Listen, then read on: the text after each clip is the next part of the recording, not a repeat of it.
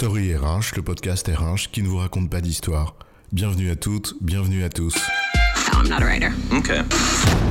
Dans cet épisode, nous allons nous demander si le benchmarking est une pratique efficace pour résoudre les problèmes auxquels on est confronté, ou pas, en mode pile ou face. Qui ne vous a jamais demandé dans une réunion T'as fait un benchmark? Ou bien une super proposition de consultant qui met en valeur sa capacité à partager des best practices Ah, le besoin de tout comparer. Comparaison n'est pas raison, disait Raymond Queneau. Pourtant, entre les classements en tout genre et les bonnes pratiques, le benchmarking irrigue, pour ne pas dire envahit, nos vies professionnelles. Ça semble être une bonne idée, non D'aller voir ailleurs ce qui se fait? De mener une analyse comparative en continu pour savoir si ce que l'on fait est bien ou pas. De se comparer au meilleur. Alors, le benchmarking, c'est une bonne pratique à partager pour être efficace. Ou pas. C'est quoi l'histoire? Revenons une fois de plus au mot et à ce qu'il signifie. Un benchmark en anglais, c'est une référence. Le benchmarking consiste donc en substance à se comparer à ce qui fait référence. En l'occurrence, ceux qu'on considère comme les meilleurs. Et l'origine, c'est Xerox dans les années 80. Bah voilà, encore une référence à une époque où j'étais pas née. Mais c'est vrai, t'as raison. D'ailleurs, l'ancien CEO de Xerox, David Kearns, définissait le benchmarking comme, je cite, un processus continu d'évaluation des produits, des services et des méthodes par rapport à ceux des concurrents ou des partenaires les plus sérieux, ou des organisations reconnues comme leaders ou chefs de file. C'est vrai que de se comparer au meilleur d'un domaine ou à un standard de référence sur un processus métier, ou même plus globalement, en soi c'est pertinent. Ne serait-ce que pour apprécier le niveau de performance où on se situe. En fait, un peu comme euh, dans l'adage, quand je me regarde, je m'inquiète, quand je me compare, je me rassure, c'est ça?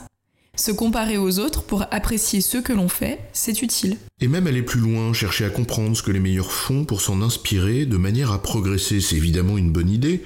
Elle témoigne d'une part d'une certaine ouverture d'esprit et en plus, elle témoigne d'une volonté de progrès. C'est en effet ce à quoi servent les bonnes pratiques. Identifier des pratiques professionnelles, des façons de faire qui produisent des effets et qui marchent ailleurs pour faire progresser ce que l'on fait soi-même.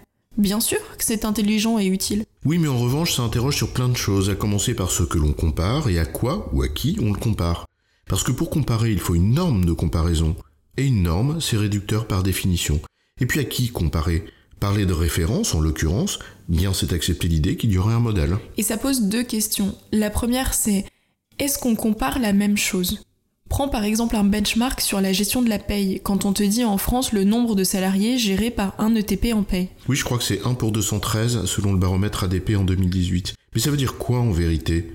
On peut être moins bon sur cet indicateur, mais avoir une performance pour autant meilleure que les autres, tout simplement peut-être parce que la complexité de ce qu'on a à gérer est bien plus grande. Bref, le benchmarking, oui, c'est bien. Mais encore faut-il ne pas comparer des choux et des carottes. Et la deuxième question qu'on a à se poser, c'est à qui se comparer Prends l'exemple des benchmarks de salaire. Faut-il se comparer aux concurrents, à un marché global pour des fonctions support par exemple? Bref, là encore, c'est loin d'être évident et ça peut être trompeur. C'est aussi peut-être même introduire l'idée implicite qu'il y a des modèles de référence à suivre. Or, au-delà de se demander s'il faut avoir des modèles à suivre en tant que tels, qu'ont-ils surtout de comparables à ce que nous sommes? Chaque situation est unique, évidemment. On peut toujours dégager des similitudes pour lesquelles le benchmarking est utile, bien sûr. En revanche, c'est une douce illusion de croire qu'il suffirait d'aller chercher une solution qu'on pourrait copier-coller pour résoudre les problèmes auxquels on est confronté. C'est bien là en effet le risque du recours systématique au benchmarking et aux best practices. On finit par tous faire pareil d'une part, et sur certains sujets ça risque d'être contre-productif d'ailleurs, surtout quand on cherche à se doter d'atouts distinctifs. Et par ailleurs, cela conduit à appliquer le même remède à des situations par nature différentes, ce qui n'est pas toujours efficace comme on peut s'en douter.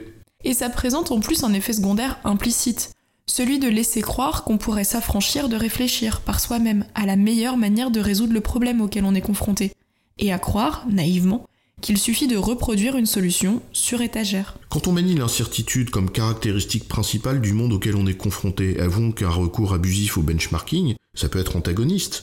Là encore, la solution n'est pas dans la méthode, ni dans l'outil, mais bien dans l'intelligence que l'on met dans son utilisation. Et parfois, un peu de nuance et de discernement n'y nuit pas. En résumé, se comparer aux autres et se renseigner sur ce qu'ils font, c'est utile, si c'est une source d'inspiration et d'ouverture. Mais si cela devient un dogme en y recourant systématiquement et en espérant y trouver des solutions toutes faites, qu'il suffirait de copier-coller, cela peut produire l'effet inverse. Bref, une chose et son contraire en mode pile ou face. J'ai bon, chef?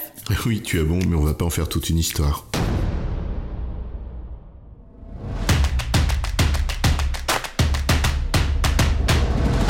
Story RH, le podcast RH qui ne vous raconte pas d'histoire. Retrouvez tous les épisodes sur storyrh.fr.